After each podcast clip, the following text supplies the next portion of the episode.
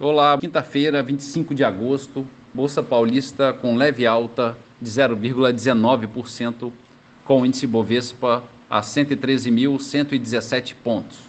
Mercado americano, o índice Dow Jones subindo 0,28% e a bolsa eletrônica Nasdaq avançando 1%. Na Europa, em Londres, bolsa com pequena alta de 0,15%. Bolsa da França estável e na Alemanha, bolsa subindo 0,5%. No mercado de moedas, o euro a R$ 5,11, alta de 0,3%. Dólar comercial é negociado a R$ 5,12, alta de 0,2%.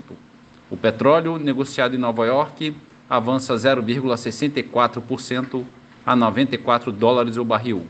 E a poupança com aniversário hoje, rendimento de 0,65%. Marlo Barcelos para a CBN.